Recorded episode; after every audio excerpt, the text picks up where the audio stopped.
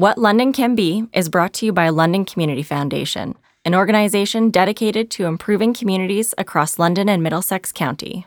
Welcome to What London Can Be, the podcast where we navigate our shifting world, shine a light on the issues our city is facing, and explore the innovative Made in London solutions to critical challenges in our community. I'm Diane Silva, Director of Philanthropy at London Community Foundation. Today, I'll be speaking with Amanda Kennedy, founder of Yotuni Social Enterprise, and Michelle Kanter, Executive Director of Carolinian Canada. This year, Carolinian Canada and Yotuni Social Enterprise were granted 200,000 through LCF's Community Vitality Grant Program for the project the Creators Land Community Healing Garden, a social enterprise that will employ Indigenous youth to create gardening kits which will enable land-based wellness and learning at home with Indigenous food and plants. Take a listen. Hi, Michelle and Amanda. It's uh, good to be with you on today's show.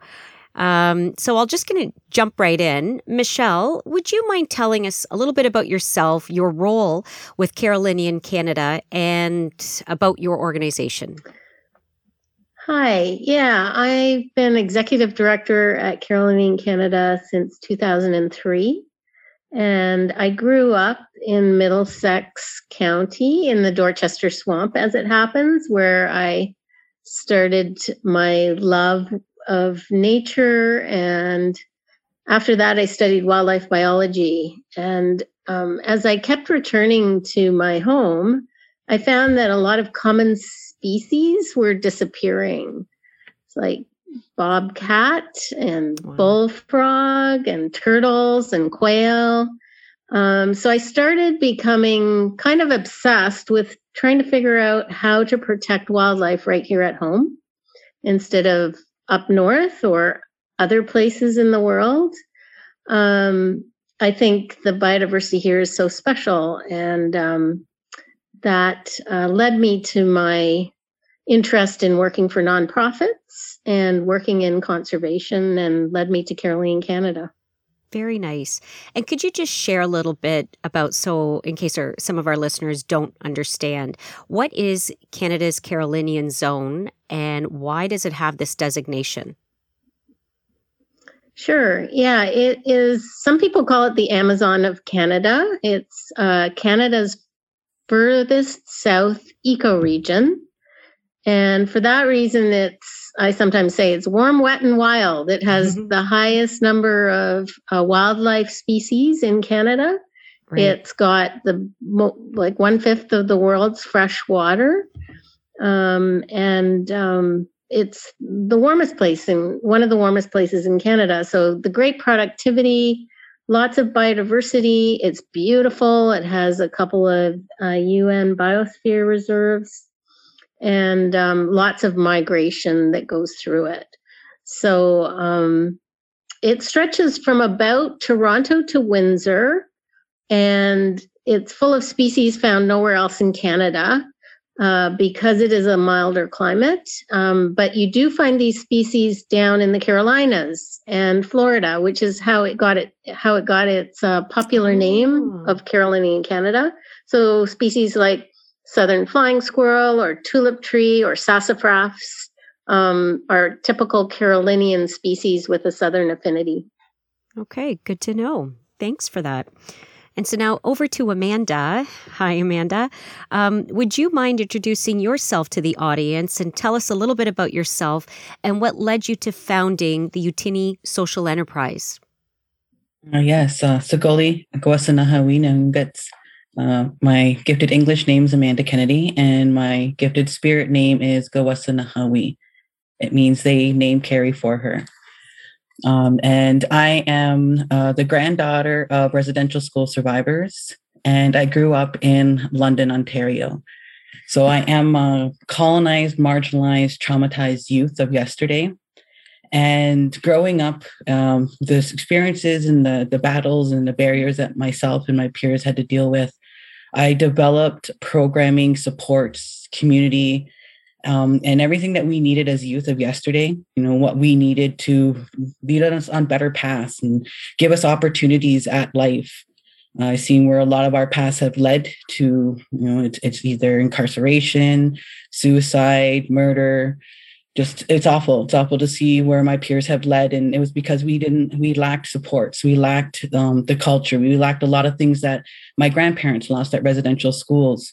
So through my own healing journey, I learned a lot about reconnecting to culture, finding culture, reconnecting to the land, and so I started developing programs and supports for my own community, knowing that this was a, a huge um, component that was missing, healing component that we were missing. So I developed Yotuni, and Yotuni is what the youth yes needed yesterday, and it's a gift for the youth today. That's beautiful.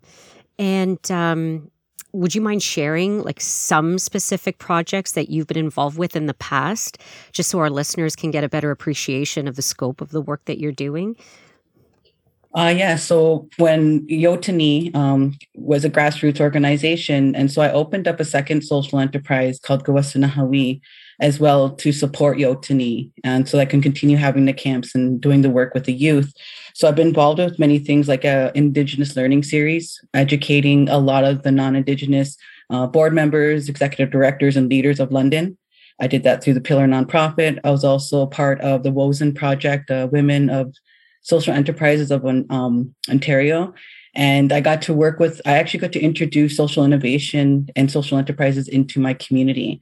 I got to train a lot of the women. Um, so now a lot of them, are, they have their own social enterprises.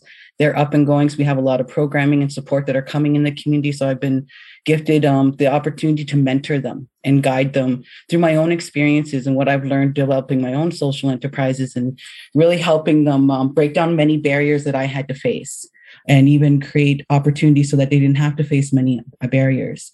And I've also had the opportunity to educate a lot. So I'm an anti-racist educator working within the New university, Schulich, Ivey, UWO, Brescia, as well as I've done been in a lot of elementary and secondary cl- classes, educating on Indigenous histories and how to work with Indigenous people. And I've worked with the Thames Valley District School Board for a few years now, as well as the London District Catholic School Board. Good for you. That's so impressive. And I know, Amanda, I've I've been following you along, and I do apologize for uh, not pronouncing Yotuni Yotuni correctly, um, but uh, that's very impressive. The type of work that you've been doing. Thanks for sharing that. Um, so now going back uh, to this year's Community Vitality Grant Program, LCF invested uh, 200000 to Carolinian Canada and Yotuni. Uh, you two were awarded uh, for this Community Healing Garden Project. So I understand that the project builds on pre-existing Carolinian Canada program. And so, Michelle, would you mind telling uh, us about this initial project and how it came to be?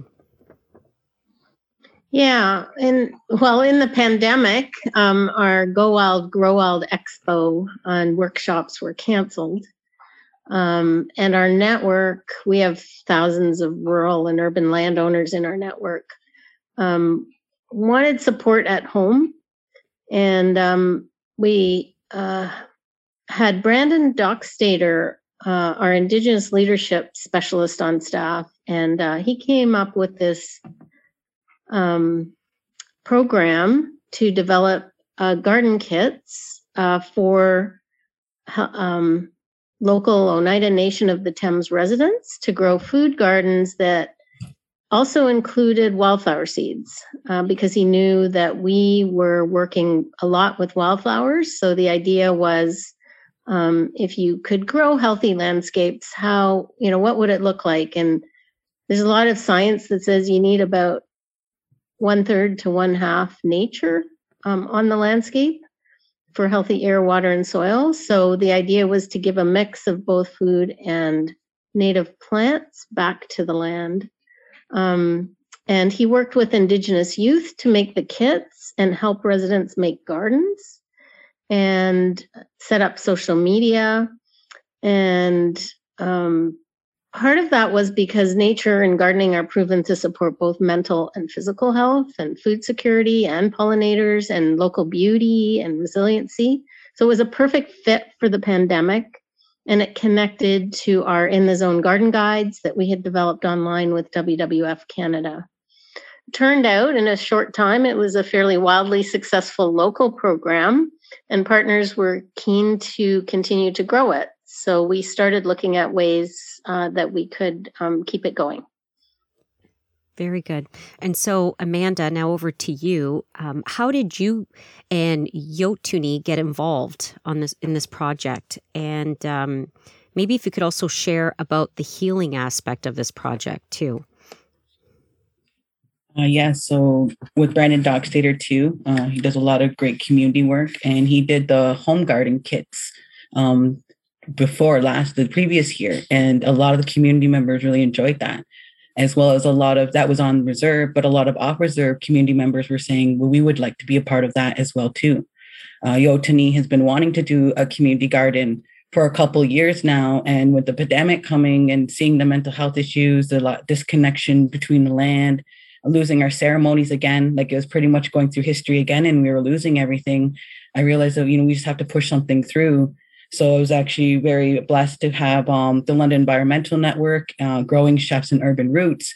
The four of us came together and said, "How can we, um, you know, work together and support the Oneida community?" And I reached out to Brandon because he was also doing some amazing work, and I knew he was going to do the home garden kits again. And said, "Well, how about you let partner up with Yotuni, and we can double those home garden kits, but also bring out some community healing gardens." And really educating our community on how to grow their own food supply. Um, but at the same time, with the community healing gardens, it was going to give us an opportunity to come together as community again, to learn our grassroots on how to um, survive and how to grow our own food supply and how to barter and how to share resources and supports with each other. So it was more than just a community healing garden it was something that was going to bring it was going to be that that one um, main point that was really going to help nourish a lot more um, healings that need to be done. So it was going to bring our elders to the land, and our elders were going to share teachings, and you know, our our knowledge keepers going to come and share the teachings on how to grow their own food supply, but also like teachings on on our trees and the sun and the moon and the grandmother moon and stuff like that. Really connecting us with our culture and our, and our traditional ways of doing things.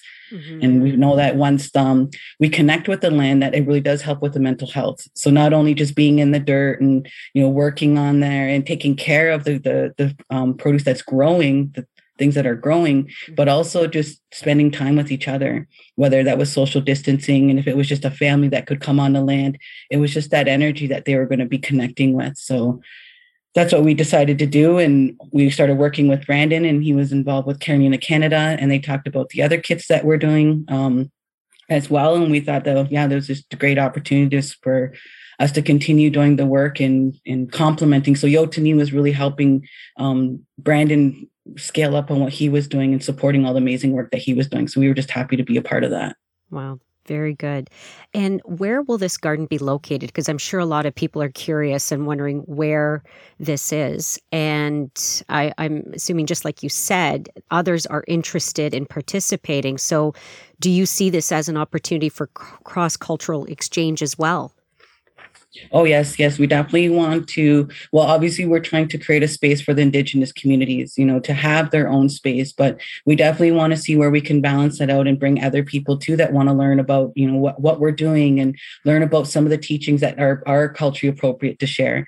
So we want to be able to see how we can balance that because, again, we want to be mindful that, you know, this is a space for the Indigenous community to do the healing work. And a lot of times when we have space, we're always fighting to protect that space. We're always you know everyone wants to have access and power and privilege is always you know invading that space for us. So i think with this project it is giving us an opportunity because we also have um, some acres of land that was actually donated to us too. So we will be having a very large garden this next year but we're still in the in the process of organizing those details and at the same time really wondering how much we're going to advertise where this location is or if we're just going to you know let those people that are ready and doing the learning and doing the work on you know become a better ally and decolonizing themselves and when can we invite them to the space? So we're just really trying to be mindful of that and, and how do we balance that and protect again protect our land protect the energy protect the food protect the children the women and our community and our teachings. Um, Okay, no, I'm glad you explained that. Uh, thank you for that. And so I understand that this will be a social enterprise, and um, obviously you have expertise in that area. But can you expand a bit on the business model? I think that would be for Michelle because I think you were talking more about the Carolina's business model. Yeah. Enterprise. Yeah, so we developed, um, with Brandon's help, a wildflower garden kit. And because I, I, think a lot of people have seen those wildflower seeds at the, you know, Canadian Tire and whatever. And um, a lot of them, well, most of them are are not local and they're not native to this area. And they actually, a lot of them do harm to local ecosystems.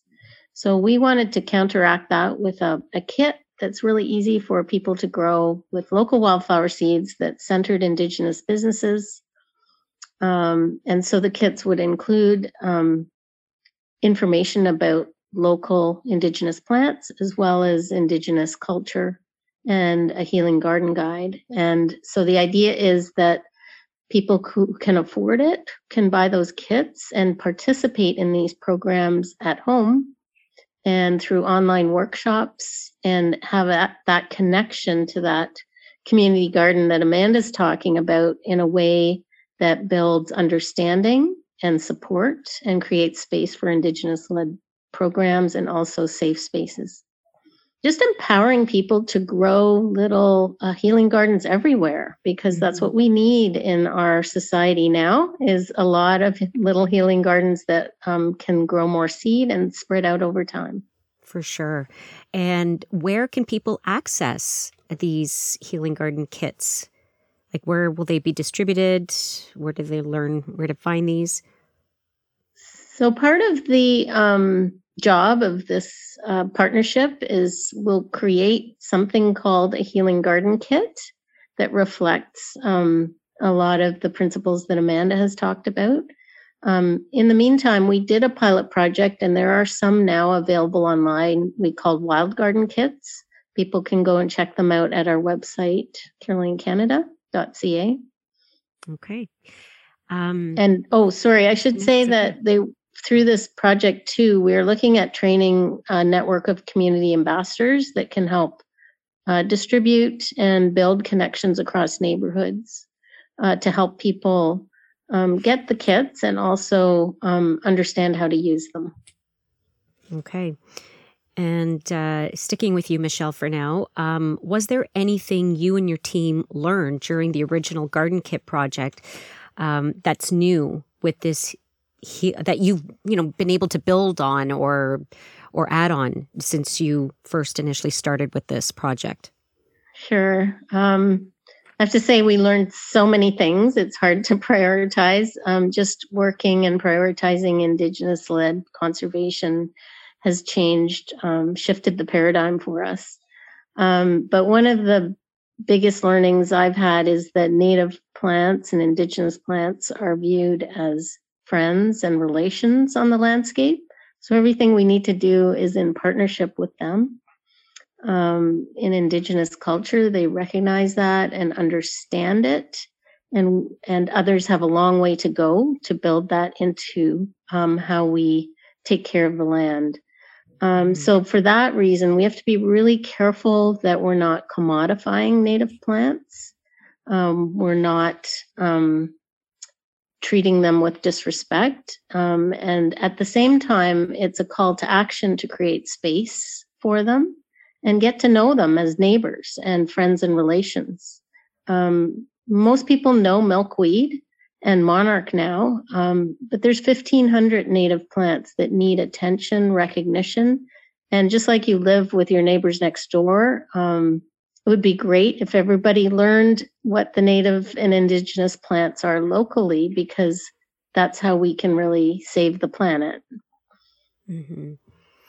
And uh, this question is directed to either you, Michelle, or Amanda. How does this project and projects like these contribute to the work of truth and reconciliation? Yeah, so I think truth and reconciliation is a whole way of approaching everything. Um, this project is just a tip of the iceberg. I think, uh, hopefully, of greater work to come uh, that starts to build bridges and understanding and create space uh, for Indigenous ways of knowing and being, and and um, understanding the calls to action of truth and reconciliation, implementing them in your community where you are, supporting Indigenous led projects, businesses, and art. There's so many different ways to um, start um, if you haven't yet, or continue on if you've already started to support um, Indigenous communities and truth and reconciliation. Um, and we like to think at Carolinian Canada, we have to go beyond reconciliation to really empower um, our society to be um, very much Indigenous led in ways um, that support, I shouldn't say society, that we support Indigenous leadership in ways that empower Indigenous communities to be healthy and resilient. And while we do that, we will also be helping everyone to become a healthy community together. Right. And do you do either of you see uh, these healing garden kits and uh, you know being something replicated in other communities as well? Do you see the potential for that? I see that uh, in the work we're doing uh, in our pilot project that was partially supported by um, 3M and Ontario Trillium Foundation. Um, we had a partnership and continue to have a partnership with Gianase, a native plant grower at, at Six Nations. And we distributed pilot kits to Caldwell First Nation and Deshkan Ziibiing. And there just seems to be um, a swelling of interest to support um, Indigenous ways of knowing and being, but also at the same time to have hope for a healthier future. And as we all face these crises of biodiversity, extinction, climate change, a lot of the answers are there in this ancient green technology called native plants. And it's so simple for everybody, whether you're nine or 99, to grow it. Um, so, yeah, we see this as um, a way we can work with Amanda to, to refine um, an approach that is healthy for all communities and um, really supports equitable access to healthy landscapes for everyone. Well said. Thank you. Um, and Amanda, did you have anything to add to that or? Uh, yeah, I think when, when it comes to working with Indigenous communities or even um, wanting to learn about Indigenous communities, definitely lead by example. And when I lead by example, it's you know going to the communities and creating space for the truth. We always talk about truth and reconciliation and we always want to jump to oh well this is how we're reconciling everything and this is how we're, we're making things better but we don't realize that with that intent you're doing more impact you're creating a more negative impact and actually taking many steps further away from reconciliation. And so I think with this garden project, this community healing garden project, it's for the Indigenous community and it's creating that space for truth you know, because a lot of people too are wanting to come to the indigenous communities and, and, and learn from us, but at the same time, we're still learning our truth as well. Mm-hmm. Like I just recently found out one of my grandfathers was a residential school survivor on September 30th. I knew three of them were. I just found out the fourth one. So that changes a lot of where I'm, you know, in really reflecting on where my life is going and where where it's gone because of the truth that I sit with. So a lot of people, non-indigenous people, are are learning as well too, and it's a shocking truth that they're finding out. And of course, you want to learn more. You want to know details. You want to know the stories. You want to know like how are we doing with this. But at the same time, I think non-indigenous people need to be very mindful that we're still learning this truth as well and when you come to our communities and say, okay, well, we want to do this and we want to do that, that you're really you're just pulling from us and you're abusing power and privilege mm-hmm. because you're not being mindful of going to our communities and saying, okay, how are we giving to this community? How are we uplifting this community? How are we supporting this community? Or are we coming to this community with expectations and pulling from them, wanting their stories, wanting their truth, wanting them to fill out our surveys, wanting them to listen to our information sessions on what they should do with their land and their culture and how they should go about it. You know and i think that when it comes to leading by example it's creating space for the indigenous people to learn their own truth and then again and with the non-indigenous people sitting with that truth and continuing to learn that truth because a lot of people go to one or two information sessions or you they read a really good book by a, know, an amazing indigenous person and hear a really good truth. However then they think that they're ready to move ahead and start doing information sessions and and start even consulting in this field when they they're not indigenous people. Yeah. so i think it, when it comes to leading by example it's like are you creating space for the indigenous voice? Are you creating space for the indigenous people to even just sit and learn their truth and sit with those feelings and that's the reason that we're bringing this healing garden because we're learning this truth, but who is helping us deal with the anger, the, the guilt, the intergenerational trauma, that all those emotions that stem when you hear that more children are unburied, it just makes you feel are buried. It makes you feel about how my grandmother, my grandfather, my, you know, and makes you think like that. And when it's your own people, it's your own heart that's involved. It's it's hard. And we can't just go home at night and you know go back to our privileged lives and go into our warm houses where we can drink our water and forget about the past and, and move on and then go in the next day and say okay well i feel like being an ally again and now i want to do work truth and reconciliation. The truth is is we never get to escape this reality the truth is is we're still fighting genocide. We're still fighting poverty. We're still trying to fight for the land to have our own food. We're fighting to protect our children. You know cas is the residential school today you know it's they're still doing that. And so we're still fighting with all these battles and all these people are trying to come to our communities and say oh we want to take 10 steps towards truth and reconciliation. And i read a book and i went to a information session so therefore i'm ready to sit with you and learn your truth. And now let's let's reconcile this. Let's figure out how to move forward.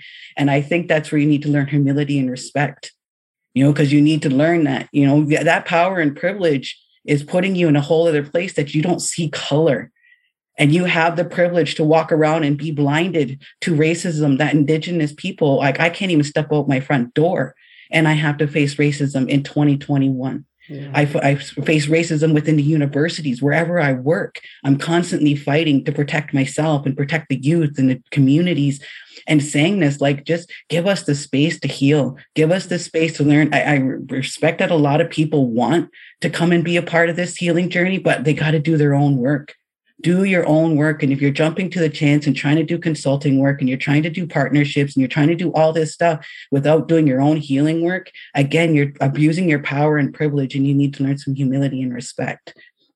So I think that this is what this healing, this opportunity that we got now with this grant is giving us as a community, as an Indigenous people and community, to come together and do some healing work.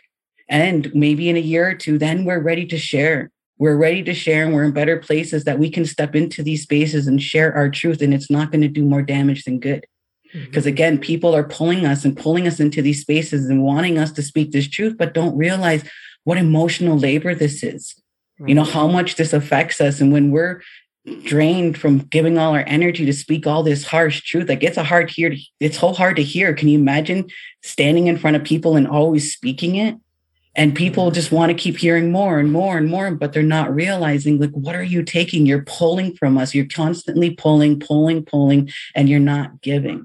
So i think with leading by example is creating space and hearing the indigenous people because we will tell you we don't want to do your surveys. We don't want to do your research. We don't want to tell you this information. We want you to go learn it on your own. But there's other consultants and educators out there like myself and many other in London that are saying, you know what, we are here. We want to educate you all because we know there's a lot of non-Indigenous people that want to learn this truth. But let's not quit jumping to reconciliation because there's so much truth that needs to be learned. We're talking 600 years, millions and millions and millions of stories. So if you even heard one or two, that's not even the tip of the iceberg. You're not even close to that iceberg. So I think that's just what comes. We just really need to slow it down a minute and realize that this is going to take time. But every step we take is a positive step towards coming together, you know, learning, healing, and growing together. And as communities, then we can start reconciling together with good hearts and good minds, which is a traditional way of walking. For sure. And you know what, Amanda? Just everything you said there, I think it beautifully brought this all together um, the significance of the healing gardens, the significance of that journey of truth and reconciliation, and a reminder uh, for us non Indigenous people slow down, um, create the space, listen and um, don't just try to force uh, like you said, uh, the the reconciliation part, because everyone's journey and stories are different. And I'm glad you reminded us all that you're still going through that journey yourselves, right? Um, so well said, Amanda. Thank you for that. Thank you. And I think with that, I think it leads us to um, my final question. And how about, Amanda, I go to you. What do you think London can be, and how do you think we'll get there together? when I first started doing consulting work three and a half years ago, I London, I was like, I don't even know if I want to work with London. But after again stepping into so many different spaces, organizations, small, medium, large businesses, especially even over the pandemic, so many Zooms where there was 10 people to 350 people, you know, and seeing that there was a lot of organizations and a lot of leadership that were saying, we want our teams, we want our groups and our communities to learn this truth, but a lot of individuals in London. Like I've been able, blessed to connect with so many individuals in London through the trainings that I've done through the universities, through you know Pillar Nonprofit and um, through the Thames Valley and, and the district school board. Like I've been able to connect with so many non-indigenous people and educate them that even today that I can proudly say that I see these changes, even with London Community Foundation. London Community Foundation, I are too worked through a lot and to become good with each other and walk alongside each other. And now we're strong allies. You know, we support each other. But that was a process that took time, that took energy, and that took mistakes. Yeah. And that took even us to swallow our pride and say, okay, let's try this again. Let's continue having these conversations. And I think that's one thing I'm proud with London is that London will make mistakes, but they'll continue to have these conversations and say, because everyone that I've had run-ins with have turned around and come to my workshops. And they had said, okay, we want to learn to do better and we're listening and they listen and i see the changes that they make within their organizations. I see the team the changes they make within their teams and even the changes they make within themselves they come more mindful, more aware. And even years later, I have people that I'm down the street or will stop me and say, I went to one of your workshops or I was in one of the classes that you presented to and you changed my way of thinking. And since then, I'm more mindful of Indigenous people. Since then, I've been working on how to be a better ally, how to continue learning, how to continue listening. And it's that's one beautiful thing is that the people in London are listening they're listening and i'm hearing that from other leadership. We're seeing that leadership is changing. We're seeing that leadership is stepping up and saying hey let's step out of our comfort zone. Let's call ourselves out. Let's call our organizations out and let's see how we can make those changes. And yeah and i'm proud to see that london's making those big steps forward and i think eventually can be an actual example of how other cities should follow its lead by giving the space for their indigenous leaders to step forward and do the work that they need to do very nice. Thank you for that, Amanda. Now, Michelle, over to you. What do you think London can be, and how can we get there together? Um, I'm just um, taking in what Amanda said, and um, not sure I can say anything beyond that. But um, I agree. It's about creating space and building those relationships with the land that we all are missing to some extent. So, restoring relationships with the land across all families. Um, I think London can have thriving, resilient neighborhoods where all children have equitable access to nature and healthy landscapes on their doorsteps and healthy food and safe spaces to be able to walk out on their doorstep and and that has to start with seeds. I think what this project does is provide some seeds for thinking and growing and nurturing. And um, we just need to sometimes have patience to let it grow but we also have to be ambitious and plant those seeds. So i, I think london will will be able to thrive as long as it continues to take steps in the right direction. Well said. Thank you. And I know I'm really looking forward to seeing how this evolves with the Community Healing Garden Project. I wish you and your people all the best uh, with this journey. And thank you so much for your time today. I really enjoyed learning more about this project with the two of you. You'll go, you'll go. Thank you. Thank you for joining us for this episode of What London Can Be. Look for us on Apple Podcasts, Google Play, Spotify, Stitcher, or wherever you get your podcasts. To learn how to subscribe to this podcast and for more information about today's guest, visit us at lcf.on.ca slash what London can be. If you like this podcast, tell a friend and follow us on Facebook, Twitter, and Instagram. You'll find links on our website. Thank you again for joining us.